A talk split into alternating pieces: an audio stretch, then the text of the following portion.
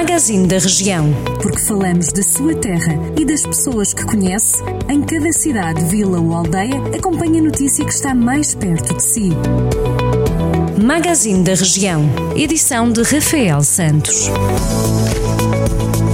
No magazine da região de hoje começamos por olhar Tondela, onde o clube local, o Clube Desportivo de Tondela, anunciou a contratação de Pedro Trigueira.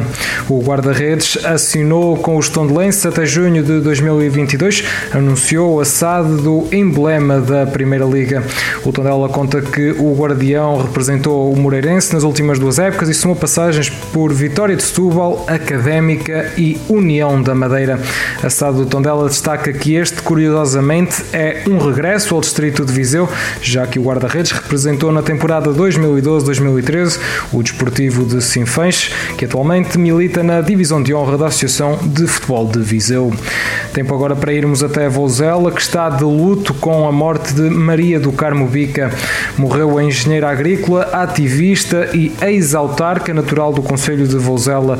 A também ex-dirigente e militante do Bloco de Esquerda, Maria do Carmo Bica, tinha 57 anos, tendo falecido vítima de cancro na última segunda-feira. Segundo sublinha o Partido Bloquista no jornal esquerda.net, Maria do Carmo Bica desenvolveu um vasto percurso espalhado por diversas áreas, incluindo a política, a agricultura, a defesa pelas causas das mulheres e o desenvolvimento rural.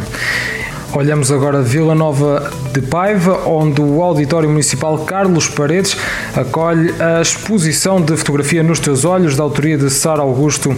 A mostra já esteve patente no Museu da Misericórdia em Viseu e no Museu Municipal Manuel Soares de Albergaria em Carregal do Sal.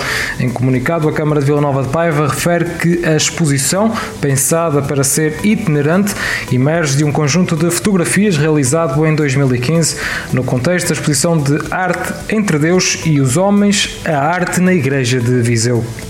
E é mesmo até Viseu que vamos agora já de seguida, onde a PSP identificou 10 idosos em situação de fragilidade. A PSP de Viseu tem referenciado os 10 idosos em situação de fragilidade. A Força de Segurança voltou a contactar com a população mais velha durante a Operação Solidariedade Não Tem Idade 2020, que decorre até 25 de setembro.